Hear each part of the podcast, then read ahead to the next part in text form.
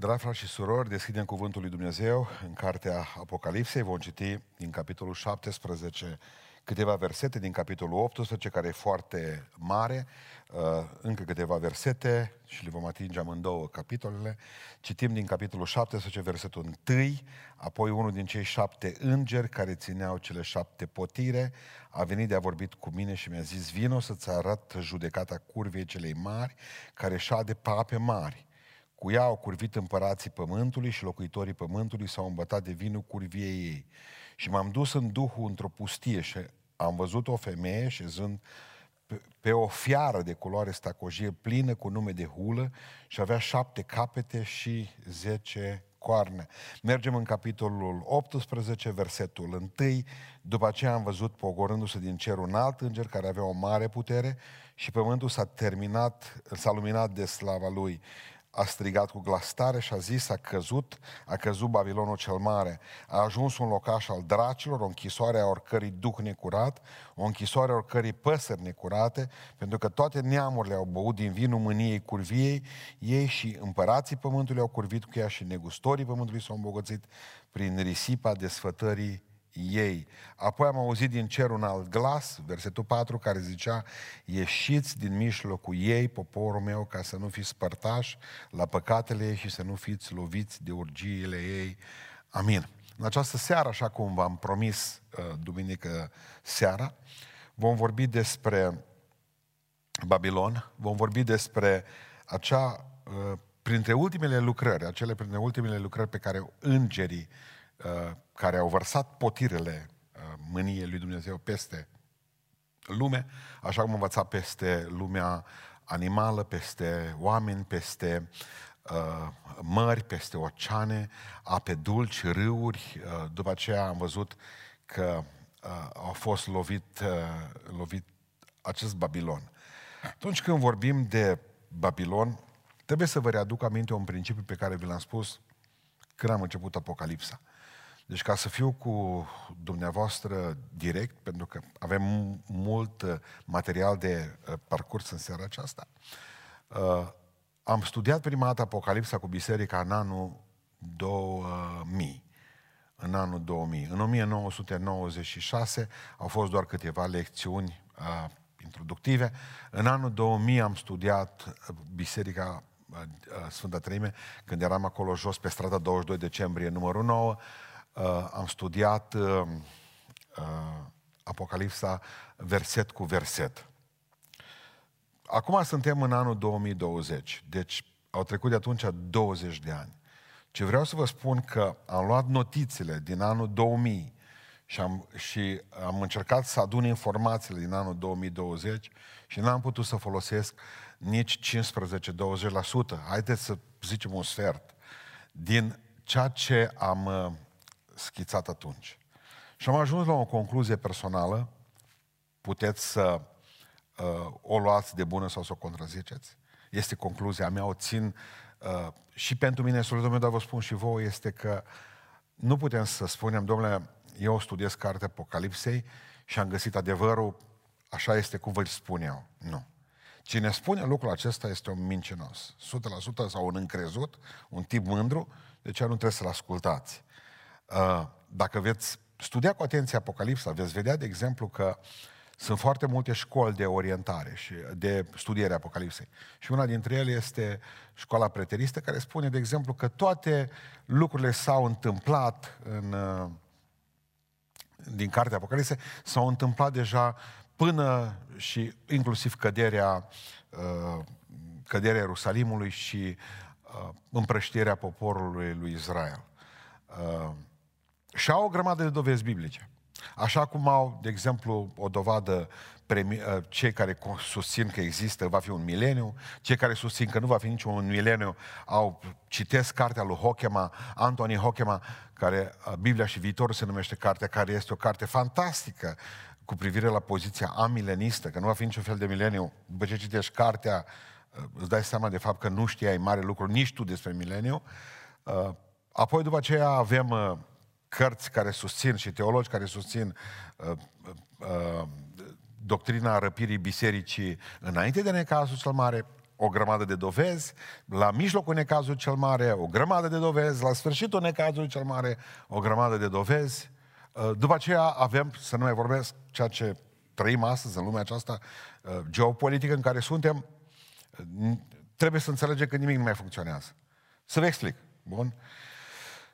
Când eu vorbeam în anul 2020, despre, în 2000 despre Uniunea Europeană, Uniunea Europeană era ceva. Ceva ce mi se părea atunci că seamănă grozav cu ceea ce e Biblia astăzi. Cu ceea ce spune Biblia despre fiara aceea, coarnele acelea. Le știam, puteam să spun țările care sunt. Aveam poziționat în cadrul Uniunii Europene rolul Marii Britanii, de exemplu. Ce s-a întâmplat în 20 de ani? De, câteva, de câteva luni de zile, Marea Britanie nu-i mai Uniunea Europeană. Există tot mai multe uh, contestări a acestui sistem politic care este Uniunea Europeană. Italia este supărată și Italia este, în viziunea noastră, în mintea noastră, este foarte importantă din cauza cetății capitală, Roma, da? Italia se simte păgubită astăzi de Uniunea Europeană. Din cauza epidemiei acesteia de COVID, n-a fost ajutată la timp sau dacă uh, au fost, Uniunea Europeană a făcut ceva, a făcut târziu, molatic și nu funcționează. Deci, uh, o Uniune Europeană care până la urmă nu face altceva decât ca să, uh, uh, să ajute Germania să o ducă din ce în ce mai bine și noi cădem de la masa, noi mâncăm ce cade de la masa Germaniei. Nu mai vorbesc și italienii, dar noi românii suntem pe nicăieri din punctul de vedere, nu ne rămâne decât sparanghelul german. Uh, este foarte important să vă spun că politic nu mai funcționează lucrurile ca în anul 2000. Deci eu trebuie să regândesc ideea aceea. În anul 2000 știam clar că Rusia este Gogu și Magogu și uh, imperiul acela mare care de fapt va fi dușmanul creștinismului. Mi se părea că scârție ceva. De ce mi se părea că scârție ceva? Domnule, Rusia e ortodoxă. Rusia este, uh, cum să vă spun, acel uh, liant al creștinismului într-un fel astăzi, chiar dacă ni se pare ciudat.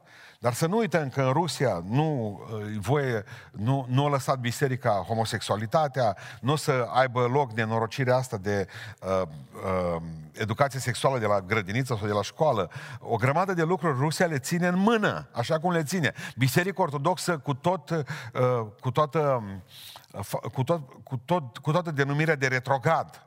Biserica Ortodoxă reușește să rămână cât se poate de biblică acolo. Și din toate ne dăm seama că s-ar putea ca acest Gog să fie Turcia, care în anul 2000 nu era nicăieri.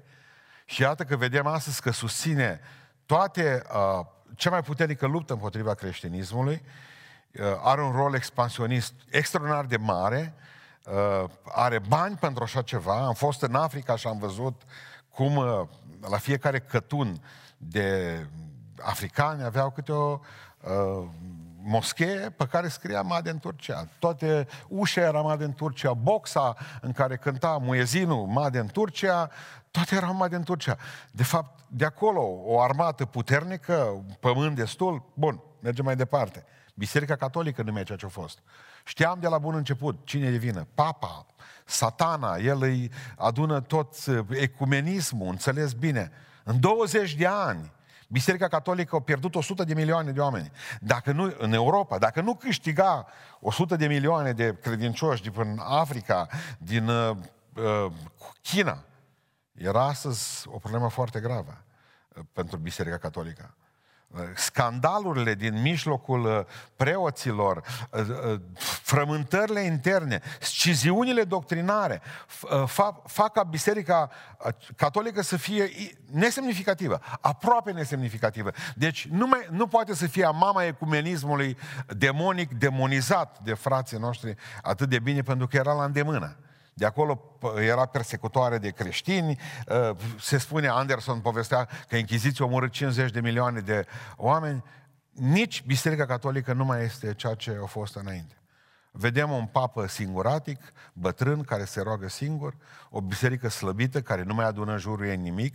nu mai are uh, vitalitatea aceea să comande lumea, din punct de vedere politic nu mai devine interesantă, oamenii se gândesc mai mult la stomac decât la uh, credință și iată că îi vedem slab și nesemnificativ. Deci, atunci percepția s-a modificat și din punct de vedere a Babilonului. Ce știm și ce nu știm despre Babilonul acesta, despre care Biblia zice că va fi distrus înaintea celei de-a doua venire a Domnului nostru Isus Hristos. ce e cu Babilonul acesta? Cine e Babilonul acesta?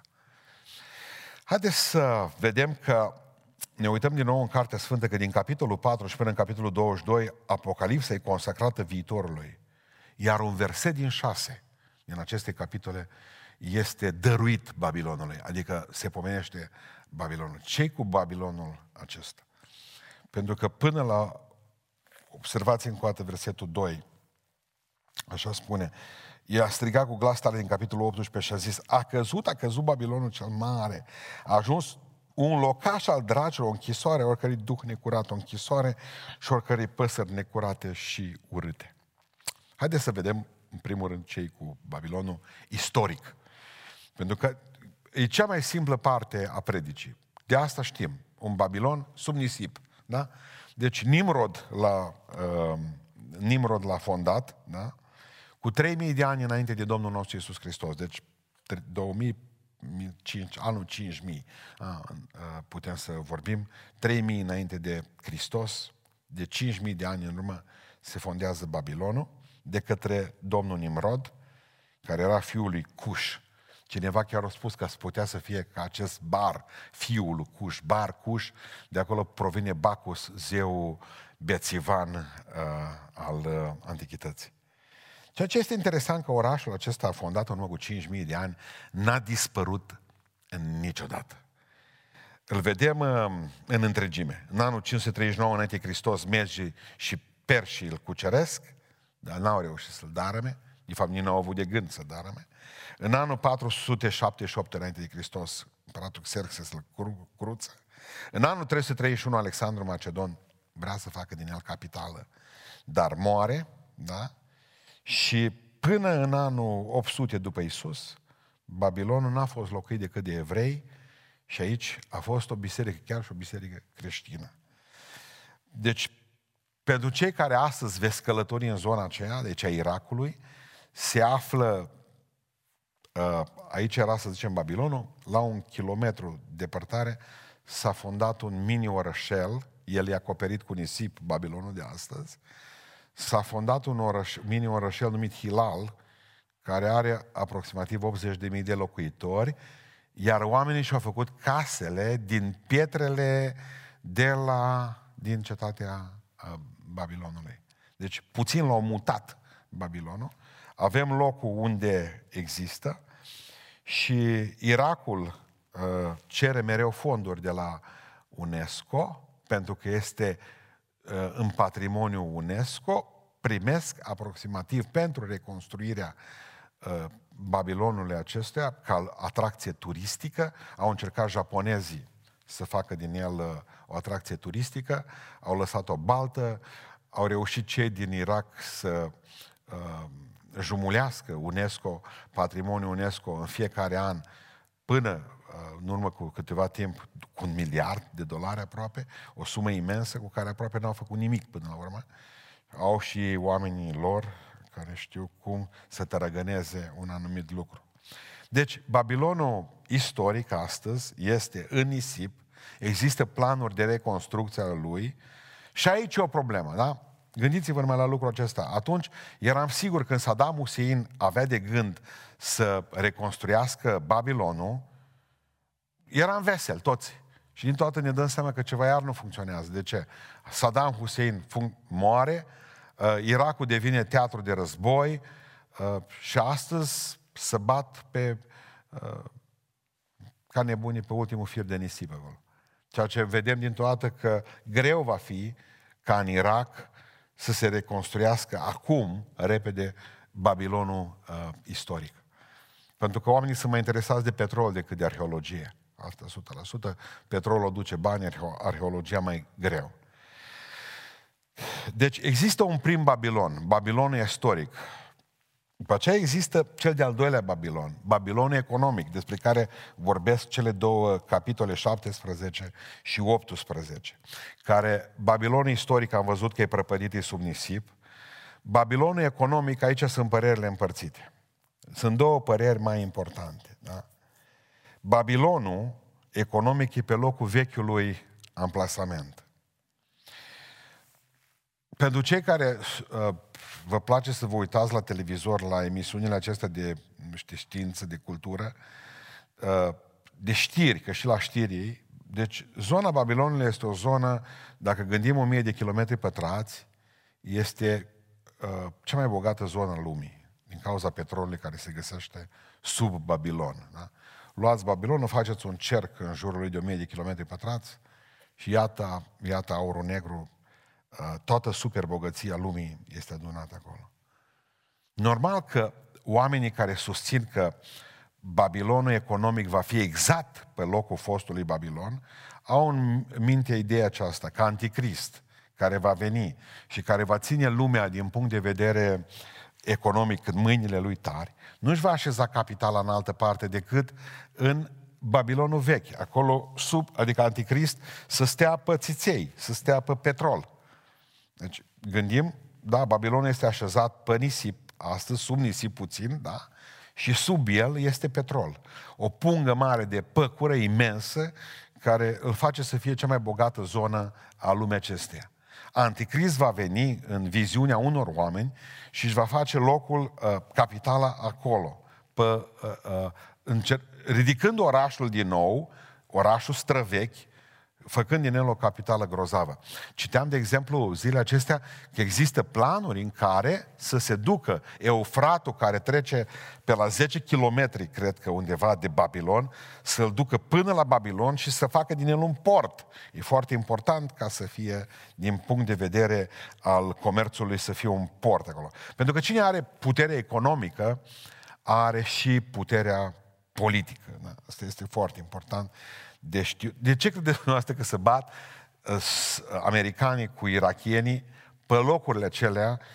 Pentru că ceea ce este foarte important este că atunci când s-o dezlănțui războiul din Irak, uh, irachienii mergeau să-și ascundă relicvele ale arheologice, să le, să le ia din muzee, să le, ascunde pe, să le ascunde prin nisip, și americanii fugeau în timpul ăla, odată cu ei ăștia fugeau spre statui, irachienii și americanii fugeau spre puțuri să le stingă fiecare cu, fiecare cu interesul lui, până la urmă. Asta era uh, foarte important.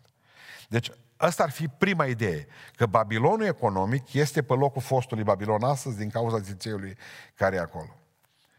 A doua părere este că Babilonul, foarte des, uh, foarte mult um, vehiculat ideea aceasta a Babilonului economic, care ar fi amplasat în uh, Statele Unite ale Americii și ar fi New York-ul.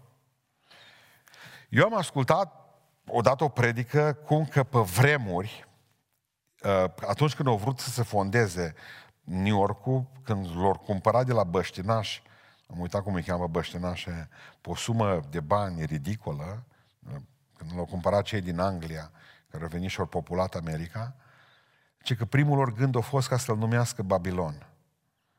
Am căutat informația asta și n-am găsit-o. M-am uitat pe Wikipedia, am căutat tot felul de surse, nicăieri n-am găsit că New Yorkul la început s-a numit Babilonul. Dar trecem peste ideea aceasta. Care sunt dovezile oamenilor care susțin că Babilonul economic, economic, este New York? În primul rând, mergem în Apocalipsa 18, unde suntem noi astăzi, versetul 21. Asta ar fi așa.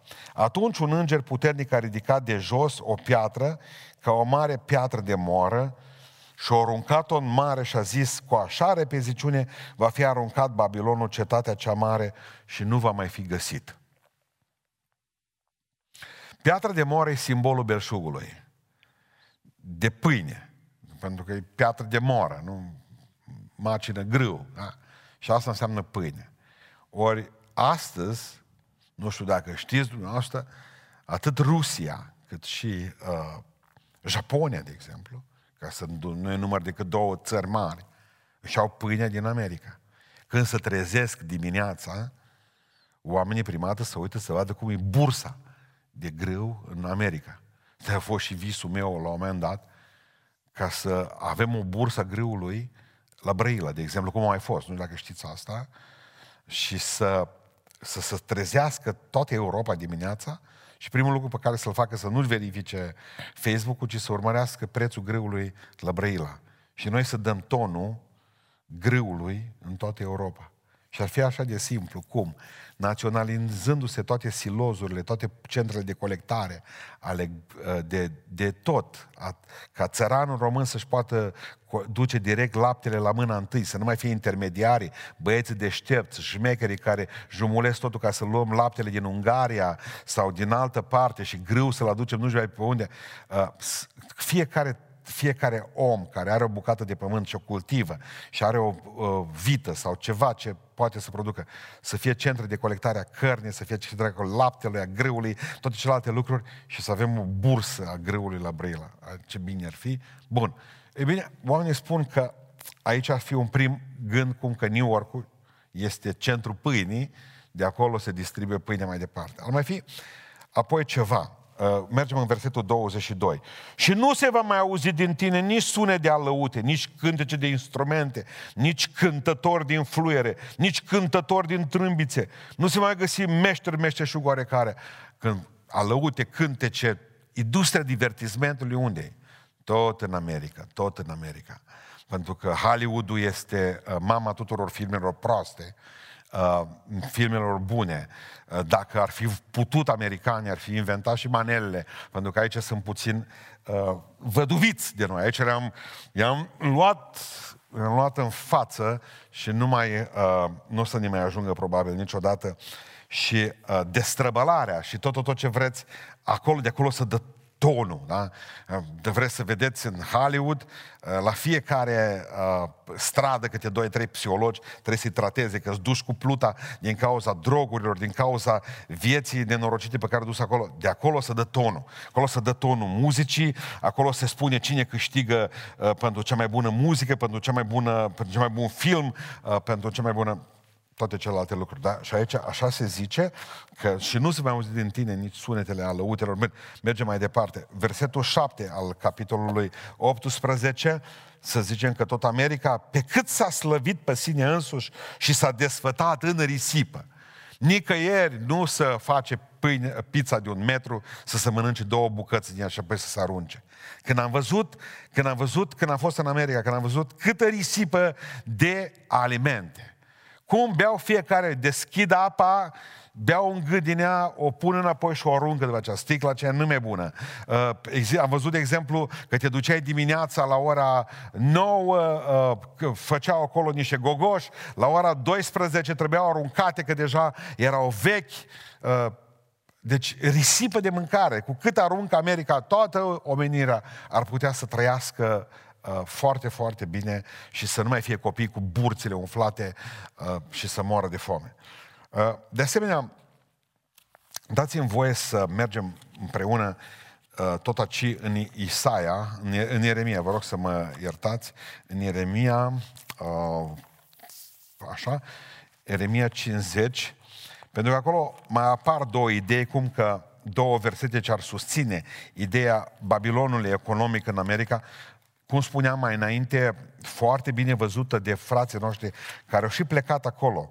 Uh, ce mai mult povestesc că Babilonul este în America și îmi trimit mie e mail să nu care cumva pastore, să nu spui că Babilonul economic e în America. Sunt exact frații care înscriu din America și care au plecat probabil ca să fie primii care să vadă cum pică Babilonul și cum... Bun, uh, capitolul 50 din Ieremia zice așa, uh, versetul 51, vă rog să-mi iertați, 51 cu versetul 53.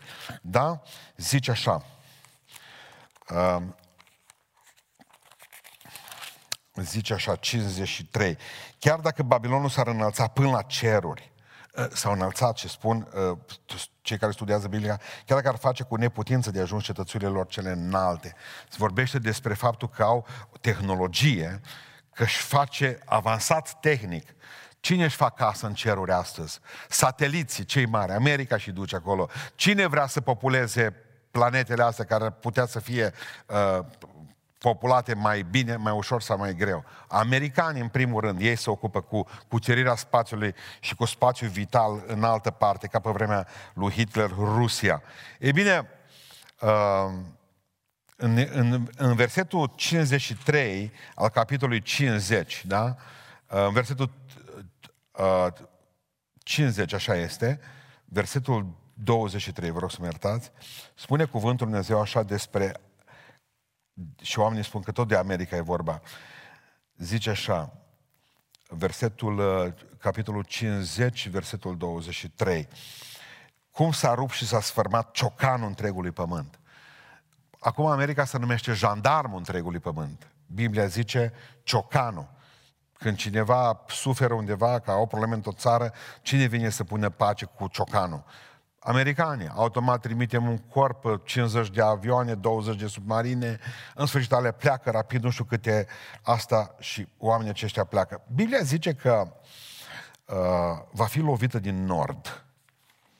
Din nord, vă rog să vă duceți cu mine înapoi în capitolul 18 și unde vom citi versetul 17. Spune cuvântul Dumnezeu, atâtea bogății s-au dus într-un ceas și s-au prăpădit, zice, și s-au prăpădit. Uh, ei bine, cuvântul Dumnezeu ne spune că uh, ar putea să fie lovită uh, într-un atac nuclear pentru că oamenii stăteau zice, și au văzut de departe, stăteau departe, cei marinarii și toți cei care câștigă din mare stăteau departe. De ce nu s-au apropiat aproape de Babilon ca să vadă cum arde? Pentru că, de fapt, spun cercetătorii, au fost lovit nuclear și oamenii preveau de departe cum să mistuie. Pentru că era radioactivitatea foarte mare ca la Cernobâl. Da? Apoi vorbească în Ieremia 51, versetul 30, versetul 32, că au fost distruse trecătorile, ceea ce ei spun că ar fi de fapt comunicațiile. Deci, cea de-a doua idee, cum că Babilonul economic ar fi, uh, ar fi uh, Statele Unite ale Americii și capitala New York, în mod special. Bun. Haideți să vedem puțin cel de-al treilea Babilon. Am văzut Babilonul istoric, Babilonul economic și Babilonul religios, ne-a mai rămas acum. Mergem în versetul 4 și versetul 5 al capitolului 17. ce cu femeia aceasta? Femeia aceasta era îmbrăcată cu purpură și stacojiu, împodobită cu aur, cu pietre scumpe și cu mărgăritare. Ținea în mână un potir de aur plin de spurcăciuni și de necurățile curviei ei. Pe frunte purta scris un nume, o taină. Babilonul cel mare, mama curvilor și spurcăciunilor pământului. Mă opresc aici. Toată lumea știe că în Biblie scrie că acest Babilon religios va, va cădea înaintea Babilonului uh, economic. Haideți să facem o mică, să ne aducem aminte, cei care sunteți de vârsta mea. Țineți dumneavoastră minte că a fost o organizație uh, care, Consiliul Mondial al Bisericilor, din care la un moment dat și Biserica Ortodoxă a făcut parte, nu știu dacă a noastră, nu știu dacă mai face parte, acum n-am mai studiat povestea asta de mult.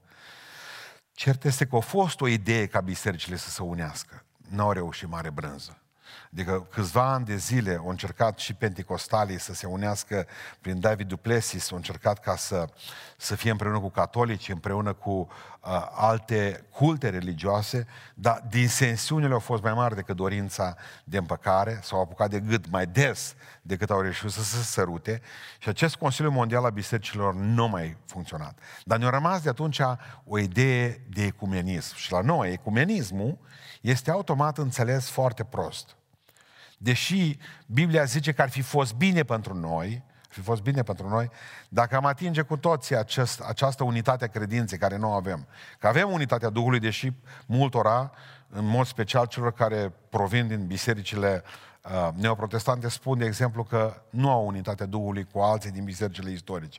Treaba lor, fiecare are dreptul să-și considere uh, credința lui, confesiunea lui, cea mai grozavă din toate, singura adevărată de pe fața pământului. Bun. Deci înțelegem în primul rând că ecumenismul, de aici s-a pornit ideea că Babilonul acesta este unitatea tuturor bisericilor din lume. Trebuie să-l regândim. În urmă cu 20 de ani așa era. Acum nu mai este așa. Din contră, mi se pare că în urmă cu 20 de ani Biserica Ortodoxă și Biserica Catolică, mi-aduc eu aminte când ne chemau aici la Beiuș să celebrăm săptămâna aceea de rugăciune, ne duceam din toate confesiunile, dar uite-te că Biserica Ortodoxă s-a despărțit de Biserica Catolică de atunci. Uh, mișcările uh, uh, celelalte, neoprotestante, au fost înăbușite în față mișcările care și-au dorit o apropiere de bisericile istorice. Mi se pare că, din punct de vedere religios, lumea mai divizată ca oricând. În urmă cu 20 de ani mă gândeam eu, islamul mă poate convețui cu creștinismul, același Dumnezeu, am zis, mă gândeam eu. Allah, că Mahomed aici nu mai era o problemă, că bănuiesc că și ei se închină, dar nu era așa. Păi mi-am dat seama că Dumnezeul lor nu-i Dumnezeul nostru, că n-ai cum să con- convețuiești cu uh, talibanii, pentru că talibanii de atunci au tăiat mii de capete creștinilor, tensiunile s-au oscuțit ca în urmă cu o mie de ani, când se băteau pe, uh, când se băteau în cruciade, ceva nu funcționează nici aici. ce pentru mine, pentru mine personal, ce pentru mine taina aceasta a Babilonului religios, această prostie extraordinară, care va fi până la urmă? Nu, păi, această frățire mi se pare mie a statului cu biserica. Noi știam de la bun început că, că uh, mie mi se pare că stat plus biserică egal curvie. Asta e părerea mea.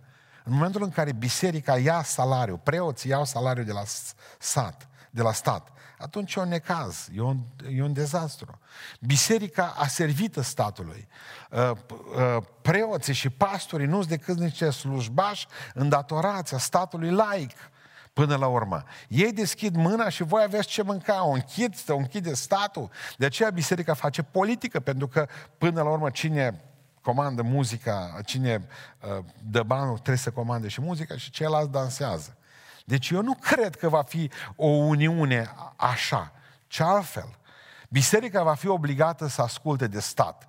Statul când va deveni una, atunci automat obligă și biserica. Uite, dau un exemplu, da? A venit COVID-ul, o zis statul, statul a zis, uite, stare de urgență, afară toți din biserică și am ieșit cu toții. Logic? Logic. Statul zice, nu vă mai dăm bani, nu ne mai dau bani, nu mai construim biserici, nu mai plătim preoții. Păi sunt, de exemplu, mii și mii de preoți și de pastori plătiți în țara asta. Funcționari bisericești până la urmă. Păi în momentul în care statul închide uh, mâna și nu mai construiește o catedrală, o biserică, nu mai plătește, mor tot. Și atunci ce va fi? Eu, eu cred că asta este înșelătoria, Babilonul acesta religios, această curvie.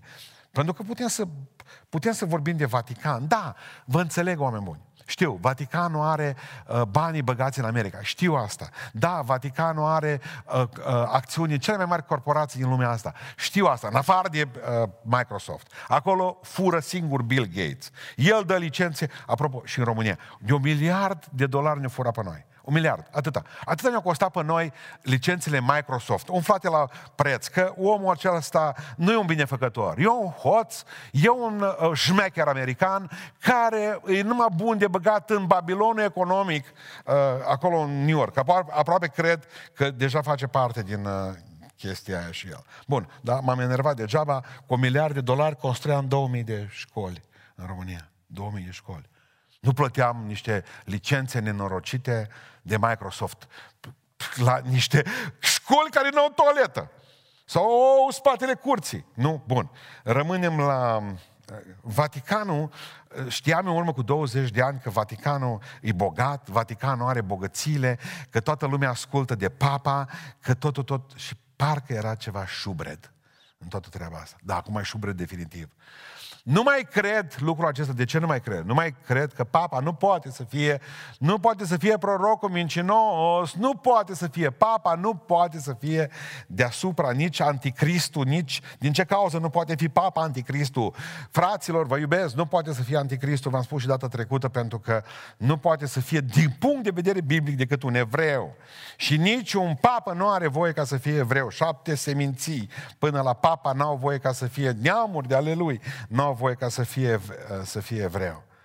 Uh, nu poate să fie el, n-are cum să fie Papa Anticristul. Stați liniștiți, componența, necaz, componența Anticristului, a sistemului unic care să domolească și biserica sub talpă, va fi 100% economică. Economică. Pentru că aici uh, e problema. Pe românii nu-i prea interesează foarte tare dacă le oprim bisericile. La cei mai mulți dintre români. Nu să crezi că simt nevoia românii de biserică acum? Nu. Pe cei mai mulți îi interesează că nu se pot duce la discoteci, că nu pot să pot îmbăta cinstit în parc, că nu pot juca cărți, că nu pot juca șeptic, șah. Asta e problema românilor.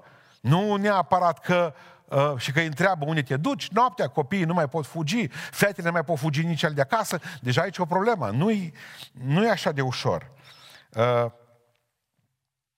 da, știu că biserica apostată, știu că sunt biserici de ciudați care au femei în loc de bărbați pastori, da, știu că sunt femei, uh, uh, biserici care cunună homosexuale, dar asta nu este, nu este decât o, o, o derapare zonală, să spunem, confesională, o neconfesiuni a bisericilor. Nu reprezintă majoritatea bisericii. Mai ales când vorbim despre majoritate interesantă, numai carismatici sunt după uh, pentecostal și carismatici sunt 6-700 de milioane la ora actuală în lume, imediat după catolici.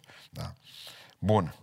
Ceea ce este important este că atât Babilonul, Babilonul uh, Babilonul istoric, asta nu știu 100% dacă va mai fi reconstruit vreodată, dar Babilonul 100% economic și Babilonul religios vor fi derămate istoric.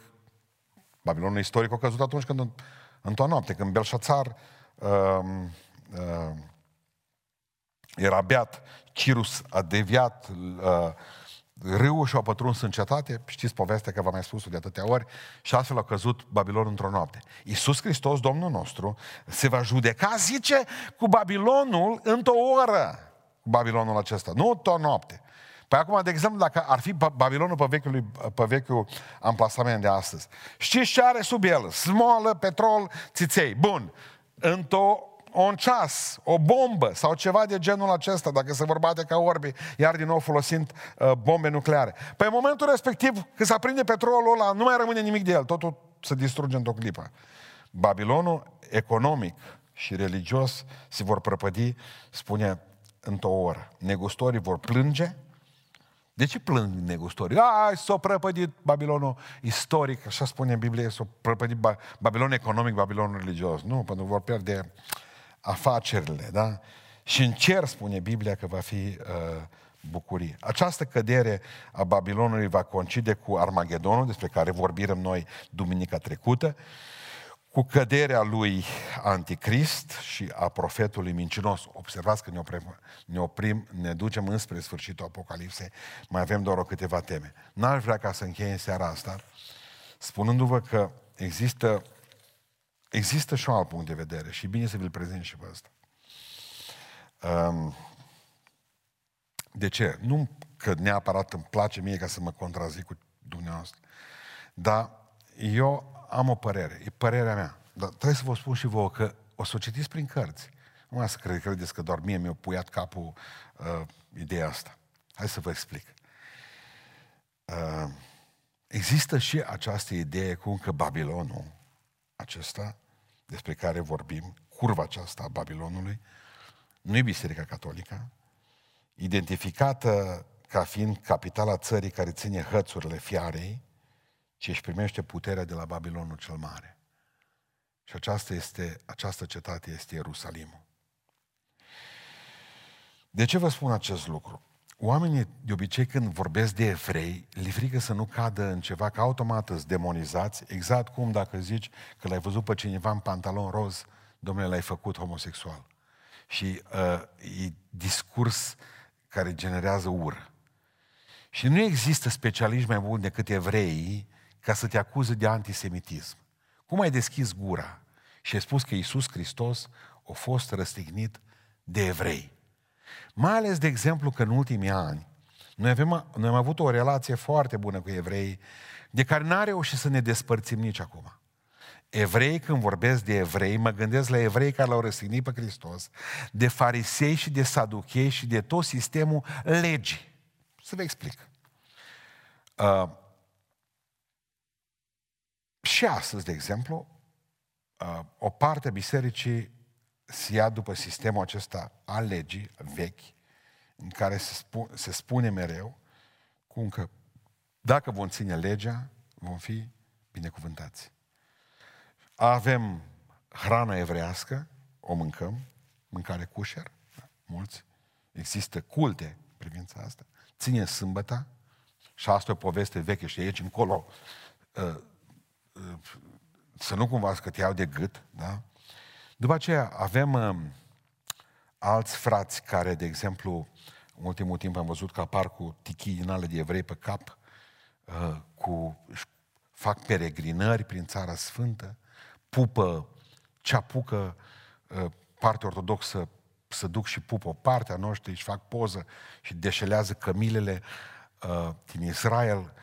Uh, există, nu ne-am desprins. Biserica Ortodoxă, de exemplu, tipicul uh, de închinare al Bisericii Ortodoxe este copiat. Hainele preoților copiate de la evrei, dacă vedeți, de exemplu, pe uh, mitropolit, pe patriarh, marele preot, da? este îmbrăcat exact ca și el. Adică, ceea ce vreau să vă spun, noi nu ne-am despărțit. În bisericile noastre, de exemplu, femeile, tot ca din vechiul legământ, nu au voie să ia cina pentru că la ciclu menstrual. Noi nu ne-am despărțit încă de, de poporul lui Israel. Noi avem ritualuri de curățire și astăzi uh, Vechiul Testament e la fel de bine văzut ca Noul Testament. La noi, cele mai multe legi le luăm de acolo pentru a face viața bisericii cât mai grea și considerăm, considerăm biserica un accident al lui Dumnezeu datorită nerespectării legământului uh, al lui Israel cu Dumnezeu. Și pentru că noi suntem planul B, biserica. În mintea multor frați de mei, biserica este planul B al lui Dumnezeu. Ratând cu Israelul, Dumnezeu a zis, repede, repede, Hristos, biserica, hai să facem ceva în privința asta. Eu vreau să vă spun că eu cred că, de fapt, de la bun început, biserica a fost planul A al lui Dumnezeu. Și că nu există un alt plan. Israelul este un popor prin care Dumnezeu l-a trimis pe Hristos în lumea noastră, dar care să nască biserica și noi suntem planul A lui Dumnezeu, nu planul B. Deci, eu nu, eu nu pot să decât să mulțumesc lui Dumnezeu, să nu fiu judecat că sunt antisemit, că nu l-au omorât pe Hristos romanii. Hai să fim cinstiți. Nici românii, nici rușii, nici italienii, da, italieni, am zis romani, da? Dar nu, nici chineză, nici japoneză, nici africani. Pe Hristos l-a omorât evrei. Și zice Domnul Iisus Hristos, eu mă duc să mor în Ierusalim, singurul loc în care mor profeții. Da? Mor profeții. Ce vreau să vă spun și mergem mai departe? Curva Babilonului e capitala Israelului, asta spun eu. Nu mi-e frică de această idee de antisemitism, pentru că nu există. Câtă vreme îmi expun un punct de vedere pe care îl găsesc în Sfânta Scriptură, da? în care se coroborează Vechiul Testament împreună cu Noul Testament. Și eu cred că această capitală a Israelului, Ierusalimul, capitala lumii din punct de vedere al Dumnezeu. Deci, legământ pe care l-au călcat, măcar că aveam drepturi de soț, zice Dumnezeu, asupra lor. În Ieremia 31 cu 32. Pentru că această curvă a Babilonului controlează Babilonul cel Mare. Cu aceste personaje pe care le-am văzut, fiara, Babilonul cel Mare, curva Babilonului, pe care o vedem în, aici în textul acesta, vă rog să mai citiți 17 care este călare pe fiară. Și zice mai departe, da, femeia pe care ai văzut-o este cetatea cea mare, care are stăpânire peste împărații pământului. Nu o să vă vină să credeți, dar Iosif Flaviu spune, aici la îmbrăcămintea femeii acesteia, Iosif Flaviu spune că exact așa se îmbrăcau preoții Uh, preoții din Ierusalim. Deci, nu Biserica Catolică. Preoții din Ierusalim, vă rog să mai citiți încă o dată scrierea lui Iosif Flavian, atât antichitățile iudaice lui, citiți-o din scoarță în scoarță, cât și războiul uh, Roma, uh, evreilor contra romanilor. Uh, o să găsiți informații incredibile a unui om care a fost acolo, în mijlocul lor, un om învățat evreu, dar nu ce ne-au spus nouă, nu știu cine, săptămâna trecută. Bun, haideți să, haideți să vă dau câteva dovezi biblice cu privire la faptul că Biblia vorbește despre uh, Ierusalim ca fiind această Uh, ca fiind uh, Babilonul. Da? Această curvă a Babilonului, cum vorbește în textul de față. Da? Uh, două versete care conectează Vechiul Testament cu Noul Testament. În Apocalipsa, curva Babilonului judecată. Deci, încă o dată, versetul 6 al capitolului 18. Răsplătiți-o cum v-a răsplătit ea și întoarceți de două ori. Vă rog să fiți atenți cuvântul acesta. De două ori pentru faptele ei. Bun. Dar în Isaia, Ierusalimul se află în capitolul 40, mi se pare, mai puțin, 40 cu 2, Ierusalimul se află după judecată, după ce a plătit pentru faptele sale descrise în Apocalipsa. Și fiți atenți cum spune Dumnezeu ce se întâmplă după această judecată din Apocalipsa relatată în Isaia. Vorbiți bine Ierusalimului și strigați că robia lui s-a sfârșit, că nelegiuirea lui este ispășită, că ce a primit din mâna Domnului de două ori, apar din nou cuvântul acesta, de două ori, cât toate păcatele lui. Biblia spune că Ierusalimul va fi distrus în vremurile din urmă, iar Mesia va coborâ din cer să salveze un grup restrâns de evrei, despre care m-am vorbit, o rămășiță a poporului evreu, și ca totuși poporul să nu fie distrus complet, din cauza legământului pe care Dumnezeu l-a făcut cu Avram, Isaac, Iacov, patriarhii. Bun, mergem mai departe și cum a învegheat asupra lor ca să-i smulg, să-i tai, să-i darăm, să-i nimicesc, să le fac rău, tot așa voi veghea asupra lor ca să-i zidesc și să-i sădesc, zice Domnul. Observați ce cuvinte vorbește uh, Dumnezeu despre, le spune Dumnezeu despre un popor, despre o capitală. Să-i smulg, să-i tai, să-i darăm, să-i nimicesc și să le fac rău. Ci iată legământul pe care îl voi face cu casa lui Israel după zilele acelea. După care zile? După zilele în care va distruge Dumnezeu Ierusalimul. Voi pune legea mea în lăuntru lor, o voi scrie în inima lor și eu voi fi Dumnezeul lor, iar ei vor fi poporul meu, spune în Eremia 31 cu 33. Pastore zice, da, ă, acolo se spune că Roma, orașul acesta, curva aceasta, e așezată pe șapte munți. Oameni buni, stați puțin. Eu știu că Roma e o cuvântare asta, așezată pe șapte coline. Dar vă rog frumos, citiți-l din nou pe Iosif Flavius, că el spune așa, mulțumim lui Dumnezeu că noi ca popor, uh, ca noi ca Ierusalim, uh, suntem așezați pe cele șapte dealuri și le numără unul după altul. Deci nu numai, nu numai Roma stă pe șapte coline, ci și Ierusalimul stă pe șapte coline.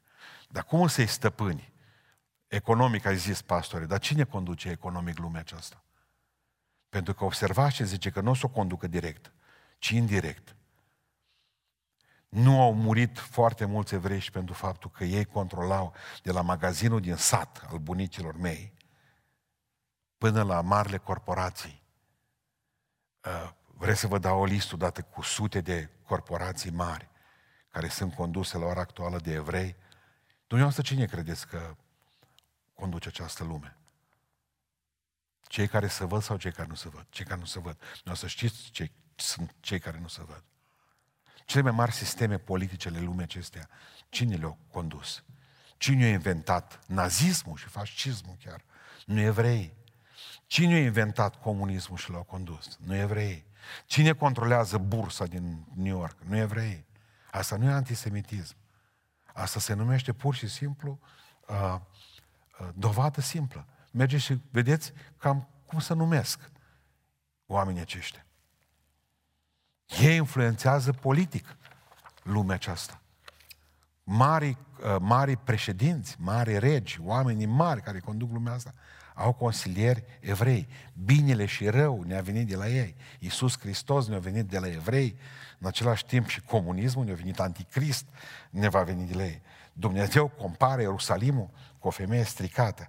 Adică pentru cei care aveți timp în noaptea aceasta, citiți, vă rog frumos, Ezechiel 16 și veți vedea că de câte ori folosește cuvântul Dumnezeu curvă în Ezechiel capitolul 16 și apropo, de sute de ori în Sfânta Scriptură apare cuvântul curvă sau prostituată pentru Ierusalim și pentru poporul lui Israel. Doar de două ori, mi se pare, în Sfânta Scriptură vorbește despre Asiria, mi se pare, vorbind despre ea ca și curvă și nu mai știu despre care am uitat acum. Dar două. Și ale pentru că au făcut nu știu ce rău. Dar în mod special Dumnezeu spune, m-a strădat, m-ați nenorocit, vă voi distruge. Asta spune. Fiul omului, zice, citesc doar capitol, versetul 2 din uh, Ezechiel 16. Fiul omului arată Ierusalimului urăciunile lui și spune, ți s-a dus vestea printre neamuri pentru frumusețea ta, căci erai desăvârșită datorită strălucirii cu care te împodobisem. Nu vi se pare interesant despre această și s-a dus uh, în Domnul în pustie și am văzut versetul 17.3, o femeie șezând pe o fiară de culoare stacojie, plină cu nume de hulă și avea pe șapte capi cu zece coarne. Femeia aceasta era îmbrăcată cu purpură și stacojiu, împodobită cu aur, cu pietre scumpe, cu mărgăritare, ținea în mână un potir de aur plin. Asta spune Dumnezeu despre mi-ai fost necredincioasă și uite cum te-am, ai fost îmbrăcată. Adică Va trebui să facem distinția dintre Babilon și Babilonul cel Mare. Pentru că sistemul lumii e Babilonul cel Mare. Ierusalimul e Babilonul, cetatea cea mare. Este foarte important. Ierusalimul e denumit în Apocalipsa cetatea cea mare, capitala lumii. Uneori pe lângă Babilon, tot din cauza stricăciunii sale morale. Ierusalimul mai numit și Sodoma, cetatea cea mare. Citesc încă o dată Apocalipsa 11 cop, că dumneavoastră poate că ați uitat. Și trupurile lor moarte vor zăcea în piața cetății cele mari, care înțeles duhovnice se cheamă Sodoma și Egipt, unde a fost răstignit și Domnul lor. Unde vă duce să căutați Sodoma?